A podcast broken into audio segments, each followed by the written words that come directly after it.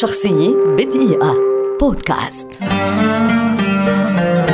سامويل كوك الشهير باسم سام كوك مطرب ملحن وشاعر غنائي أمريكي، ولد عام 1931 ويعد واحدا من أبرز وجوه موسيقى الجوسبل والريذم أند بلوز والسول والبوب، وأحد رواد موسيقى السول ومؤسسيها. لقب بملك السول نظرا للقدرات الصوتية الفريدة التي كان يتمتع بها، ونظرا لتأثيره الكبير على العالم الموسيقي الحديث، فقد أدت مشاركته في ريادة موسيقى السول إلى ظهور أسماء كبيرة أمثال أريثا فرانكلين وأول جرين وكورتس مايفيلد. سجل كوك 26 من أنجح 40 أغنية أمريكية بين عامي 1957 و 1964، ثم حققت 3 أغنيات أخرى النجاح بعد موته. ومن أبرز أغنياته نذكر You Send Me, A Change Is Gonna Come, Cupid, Chain Gang, Wonderful World و Twisting the Night Away. كان سام كوك من أوائل الأمريكيين من ذوي البشرة السمراء الذين عملوا بالغناء والتلحين ومجال الأعمال في آن معا،